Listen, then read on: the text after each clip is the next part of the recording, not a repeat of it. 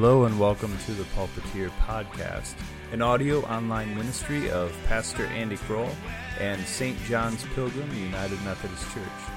You can visit us online at pilgrimunchurch.com or you can visit my blog at thepulpiteer.com for more sermons and writings.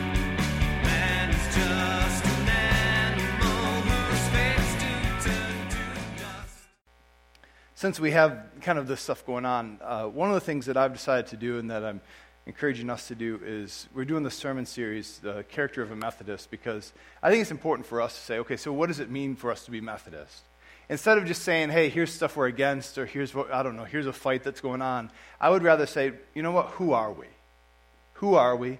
And how are we going forward? What is our mission? What is our calling? Who are we supposed to be? And let's live into that. Let's go in a, a positive direction of who we're supposed to be instead of kind of arguing that stuff. And so, um, to do that, we're going to look at James chapter 4 today. I'm going to read verses 1 through 10. James 4, 1 to 10. Those conflicts and disputes among you, where do they come from? Do they not come from your cravings that are at war within you? You want something and do not have it, so you commit murder. You covet something and cannot obtain it, so you engage in disputes and conflicts. You do not have because you do not ask. You ask and do not receive because you ask wrongly in order to spend what you get on your pleasures. Adulterers, do you not know that friendship with the world is enmity with God? Therefore, whoever wishes to be a friend of the world becomes an enemy of God. Or do you suppose that it's for nothing that the Scripture says God yearns jealously for the Spirit that He made to dwell in us? But he gives all the more grace, and therefore it says, God opposes the proud, but gives grace to the humble. Submit yourselves, therefore, to God. Resist the devil, and he will flee from you. Draw near to God, and he'll draw near to you. Cleanse your hands, you sinners. Purify your hearts, you double minded. Lament and mourn and weep. Let your laughter be turned into mourning, and your joy into dejection. Humble yourselves before the Lord, and he will exalt you. Go ahead and keep your Bibles open. Let's bow our heads. Gracious God, Almighty God, I pray that the words of my mouth and meditations of my heart would be an acceptable sacrifice to you, O Lord, our rock and our Redeemer. Amen. All right, so we're looking at this um, from uh, the character of a Methodist. This is the character of a Methodist is a writing that I've got in uh, a little book by John Wesley, a plain account of Christian perfection. It's a collection of his writings. Actually, I brought the book in, so you didn't think I was making it up. I swear it's in here. I've got, I've got books. I'm smart, not like people say. Fredo from The Godfather 2, just so you know. Yeah, good. Jeff, good. All right. So, yeah, character of a Methodist. And in the, the character of a Methodist, uh, Wesley writes some stuff, and I want to share one of the paragraphs from that. That's kind of where the sermon series is coming from. It says, uh, agreeable to this, his one desire. Oh, I should pause here. When it says his, like the masculine pronouns here, this is the old way of doing things where they'll use masculine pronouns to, to mean men and women, right? You remember how they used to do that just like 10 years ago, right? And so, like that was going on. But I, I want to be equal opportunity, and since this one's more of a challenging passage, I want you to hear her instead. I'm just kidding. If it was good, I'd say him. And agreeable to this, his or her one desire is this one design of his or her life, namely to do not his own will, but the will of the one who sent him. His one intention at all times in all places is not to please himself, but him whom his soul loves. You catch that? Like, for he's talking about this is what it means to be a Methodist. That their one desire is to do the design, uh, and one design of, of your life is to do not your will, but the will of the one who sent you. I think it's, uh, it's been a good exercise for me to read through um, things from John Wesley and then to st- spend time to reflect. Like, do Methodists even think about this anymore, let alone try it? This is an interesting thing. I don't know how often like the sort of thing's brought up in a Methodist church. Yet here it is, the character of a Methodist. I don't know if you could get anything that's supposed to literally more describe what we're supposed to be than a writing by the founder called The Character of a Methodist. And yet, do we even try this? And of course, as you hear that, I hope you recognize, as you hear this, I hope you recognize John Wesley wasn't inventing anything, he was simply teaching Scripture. So this here is, is actually in reference to John 6.38. It's also in reference to another spot in John 4, where Jesus says, I've come down from heaven not to do my own will, but the will of him who sent me. And so Jesus' goal, his, his, the, the, Jesus' purpose, he says, was not to do his will, but the will of one who sent him. And then if we are following Jesus, like if Jesus is our rabbi, our teacher that we're following, if Jesus is our Lord, and if Jesus does this, then we probably ought to do that as well, right? That's just where it goes. Um, and Jesus also says, you know, to, to uh, pick up your cross and follow him, to deny yourself, all of that stuff. Like we're supposed to, to, um, to be concerned about the will of God, to be concerned about the will of God. But honestly, as you look at this, who among us can say that your one desire, your one design in life is doing the will of God? That's challenging. I put a lot of thought in this to, to say something profound. You know, you know what I really like to do? Things I like to do. You know what I don't like to do? Things I don't want to do, right? I know it's profound. Think about it. Just chew on that. This is you go to seminary for stuff like this. You get this, right? But this is the thing. Like this is where it's challenging because it says, look, what if you're, you're what if what you're going to do, if your life purpose, your one design is not what you want to do, but what God would have you do? The challenging thing. So we're going to look at James chapter 4, verse 1 to 10, and this call to submit to God. And there's three things we'll look at that come up in these verses. One is that there's cravings at war within us. Second is that friendship with the world is uh, enmity with God. And third is this call to submit to God.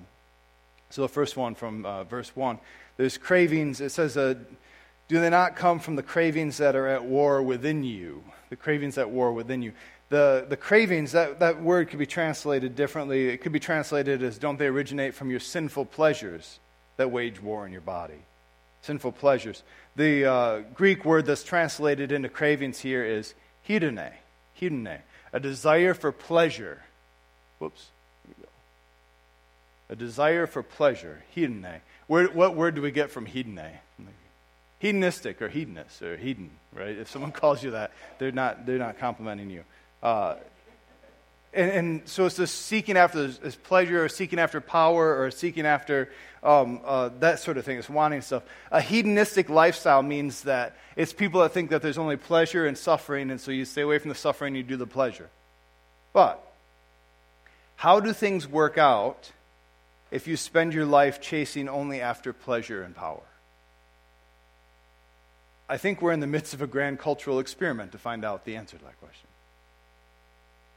we have amazing amounts of physical pleasure available to us in this country. It's really, I think, unprecedented just because of some technology and advancements we have. We have stuff available to us that is kind of crazy. We have any sort of food, like we have so much food available to us for our pleasure. And I don't mean just like, you know, dehydrated kale chips. Like we have like good, fatty, sugary, salty, all of this. Like we have any kind of food affordably done for us that we can have all this stuff. We have um, pornography available to us all the time just through a click or a push or whatever it is. It actually comes after you. You don't even have to go after it. We have all sorts of luxury that's available. We have more luxury available to us than, than kings in Jesus' day had available to them. And entertainment. So you get a little phone in your pocket. You can watch things for the rest of the day if you'd like. We have entertain. We have, all, we have so much. Think of all of the physical pleasure that is not only available to you, but that is pushed on you all the time in our country. More physical pleasure than I think at any place in any time in history. And so, if you think about it, doesn't it seem like this would be the happiest country ever? And yet, we're in the midst of a suicide epidemic in our country. Now, that doesn't make sense, does it? If you are able to go after whatever you want, and it's accessible to so many people, and yet, even with all this pleasure available, there's this ex- existential crisis. We don't find meaning in pleasure. We don't find meaning in pleasure. Um, now, short term pleasure always wins out. Like, oh, yeah, that'd be great. But long term, it doesn't satisfy us. There's something missing, it doesn't work. And in James's community that he's writing to, the seeking after pleasure all the time caused conflicts within their community. this idea of just seeking after pleasure, these cravings that are at war within us, they don't work out to our benefit.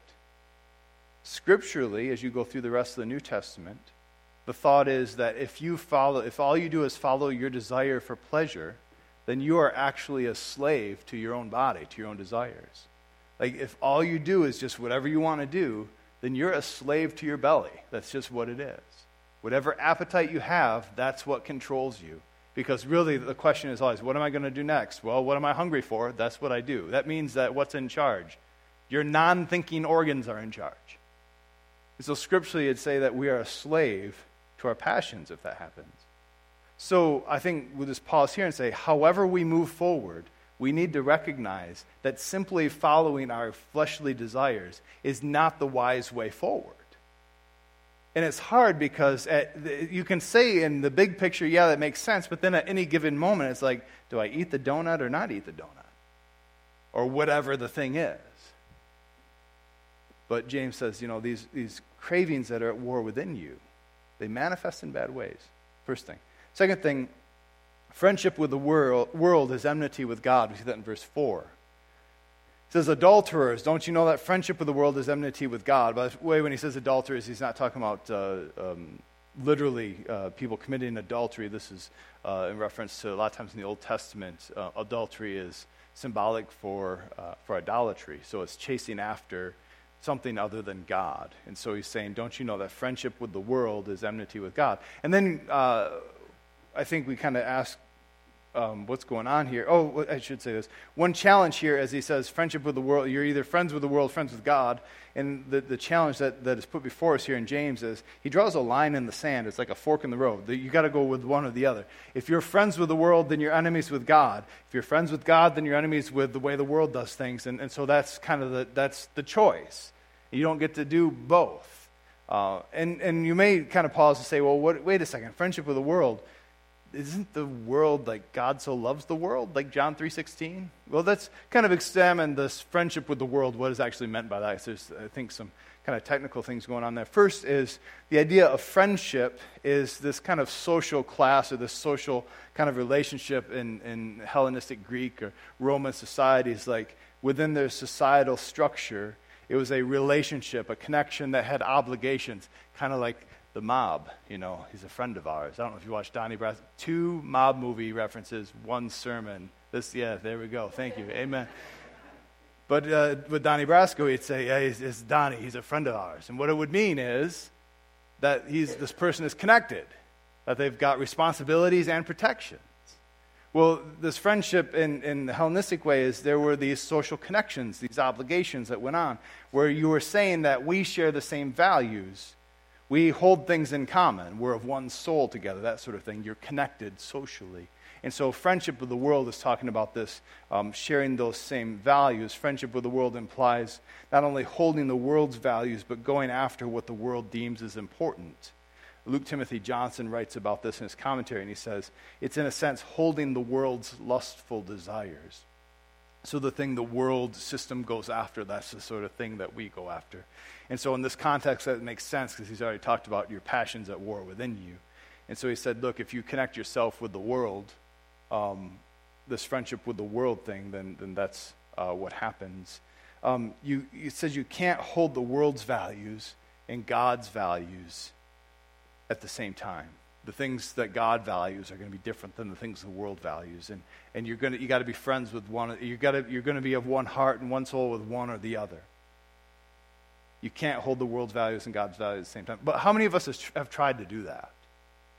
To hold the world's values and actually, usually what we do is we try to do the cafeteria plan. Pick some here and pick some there, right? So pick some of the world's values, the ones that we want to use, right? And then pick some of God's values, the ones, especially the ones about mercy and me getting into heaven. I like picking those, right? The grace and forgiveness, right? Instead of the God has this way for your life, it's like, ah, oh, that's nice. We'll get to that later, God. We got like the world's pleasures things, right? How many of us try to have a foot in both worlds? And James is saying you can't do that. It doesn't work that way. I mean, just think of uh, this is, I think, a challenging thing for us. Think of what Jesus said about money, about the poor. Think about what Jesus said about prayer and what he modeled in his life in prayer. And then ask yourself do you hold more to Jesus' values or to the world's values? And one of the things that's difficult and tricky as we start to think about the world's values and how they shape us is that we live in the world. And so naturally, those ways of thinking impact what we think is normal and good. Like it's just, we're like a fish in water, and the water is the culture around us. It is just what is normal. It's hard to even see the water if you're the fish because you're just in the midst of it. We are profoundly shaped by the world around us. And this is one of the things that kind of drives me nuts when people look back on whether it's like 200 years ago or 1,000 years ago, and they look at populations, they say, those people were so stupid and awful, they're horrible. I can't believe they had this blind spot. And people just look down, judging from on high in history, and I just think, if you don't think people 200 years from now are going to look at us this way, then you are the most self unaware person ever. We are missing something. Like, there is, let me put it this way there is no way that every other human being in history was impacted by their culture in such a way that they missed something. But Andy is the one person in human history that hasn't been negatively infected by, affected by culture, right? Like, I'm missing something. But we're so impacted by the culture around us, we just, it blends in and it's hard to even understand how much it impacts our thinking. I mean, imagine this. What if everybody that you knew had a house that was like relatives, friends, family, everybody, everybody in the town had a house that was 25% better than yours? What would you think was normal? What would you think you deserved? Yeah, like from where we're sitting, we're like, well, you don't deserve like you got a roof over your head, you got bedrooms, you can sleep, right? That's fine.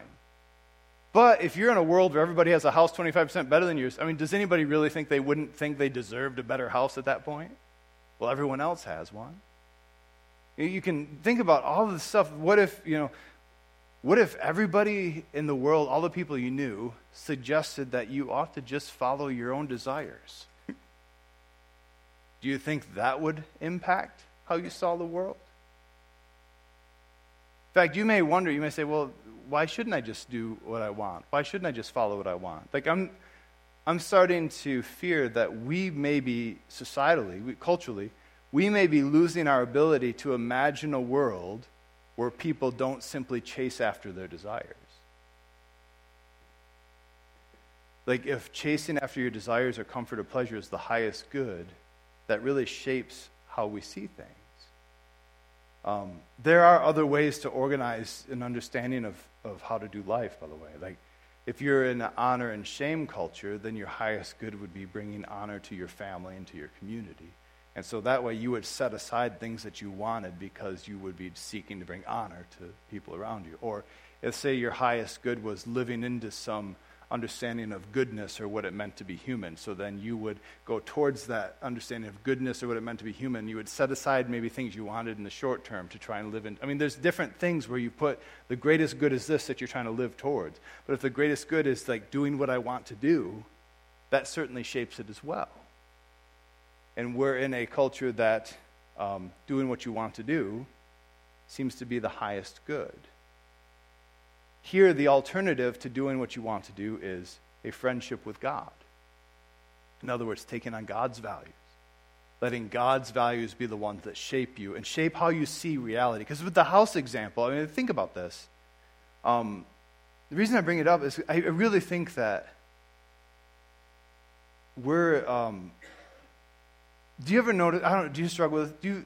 As you talk about, uh, maybe if, if you got folks in your family and you're talking about your household income, how much your household makes, isn't it easier to look at people you think make more than you and kind of think, I should make more? How many of you look at people who make less than you and think, man, I'm really lucky? Or is it more tempting to think that I should probably make more?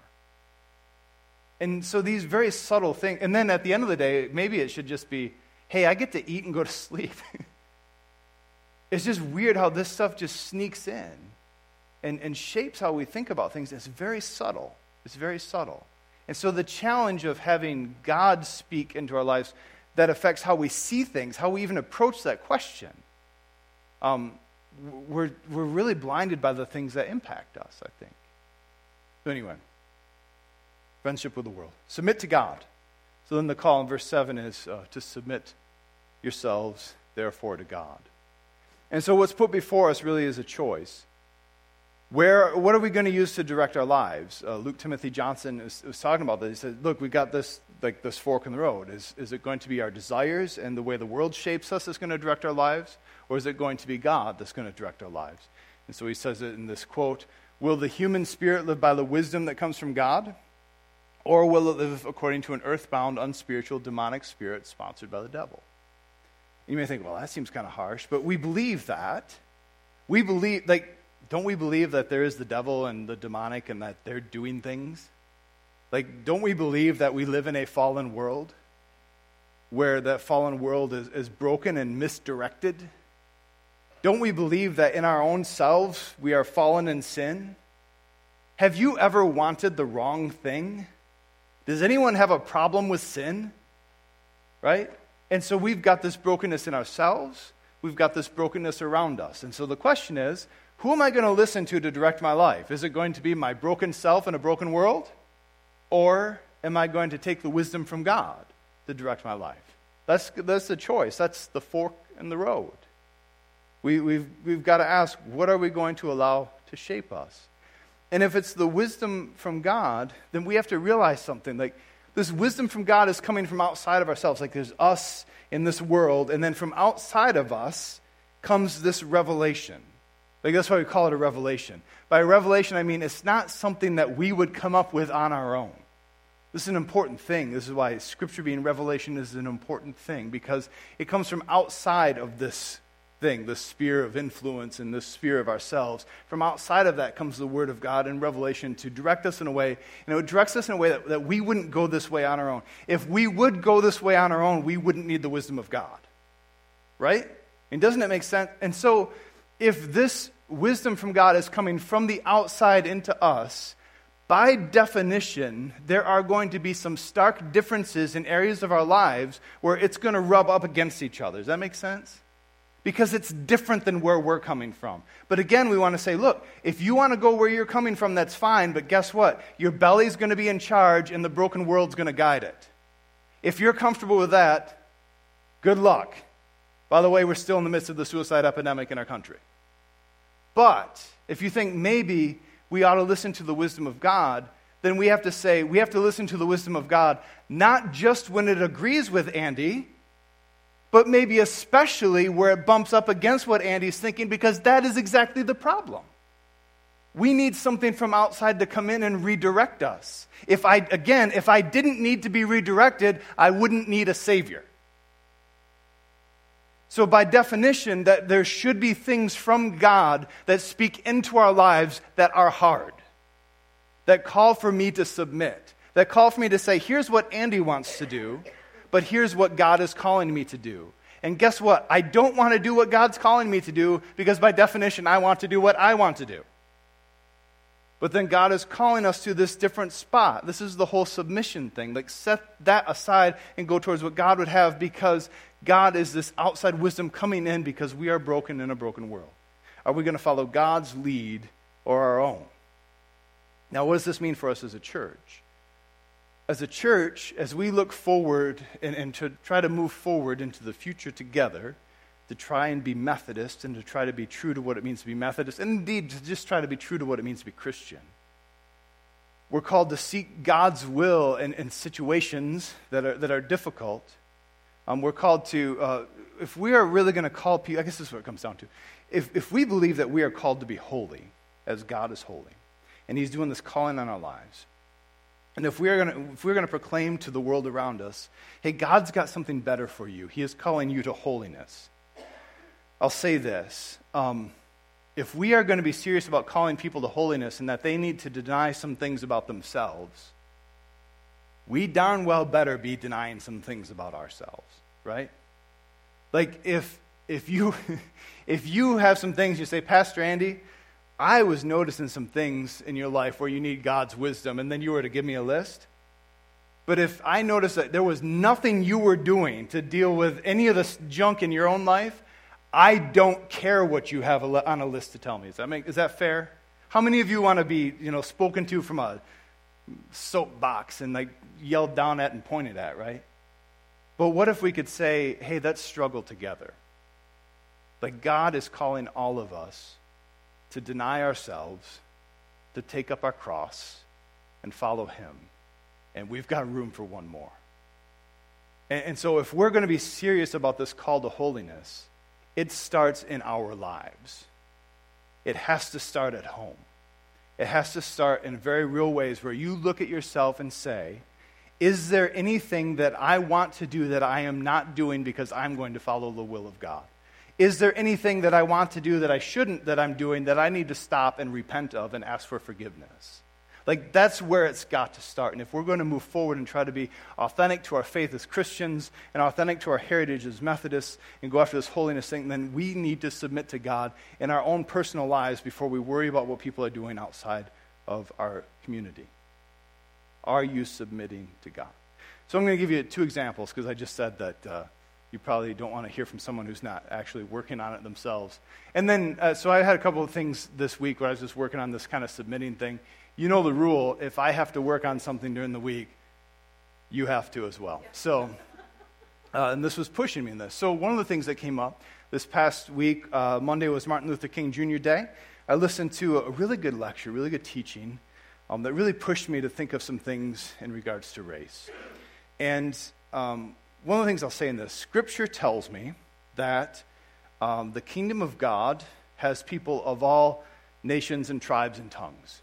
So we know that the kingdom of God is multi ethnic, so to speak. There's people of all sorts there, focused on God and praising God. And since the kingdom of God tells me that, you know, I was thinking about that, and that means that, and praise God that's the case, by the way, because, um, because if it wasn't for Christianity reaching out across ethnic lines, I'd be in trouble because I'm not ethnically Jewish, right? And that was the first Christian movement, like it reached out. And so if that's the case, that means that I have brothers and sisters in Christ, like brothers and sisters in faith, that are of different ethnicities than I am.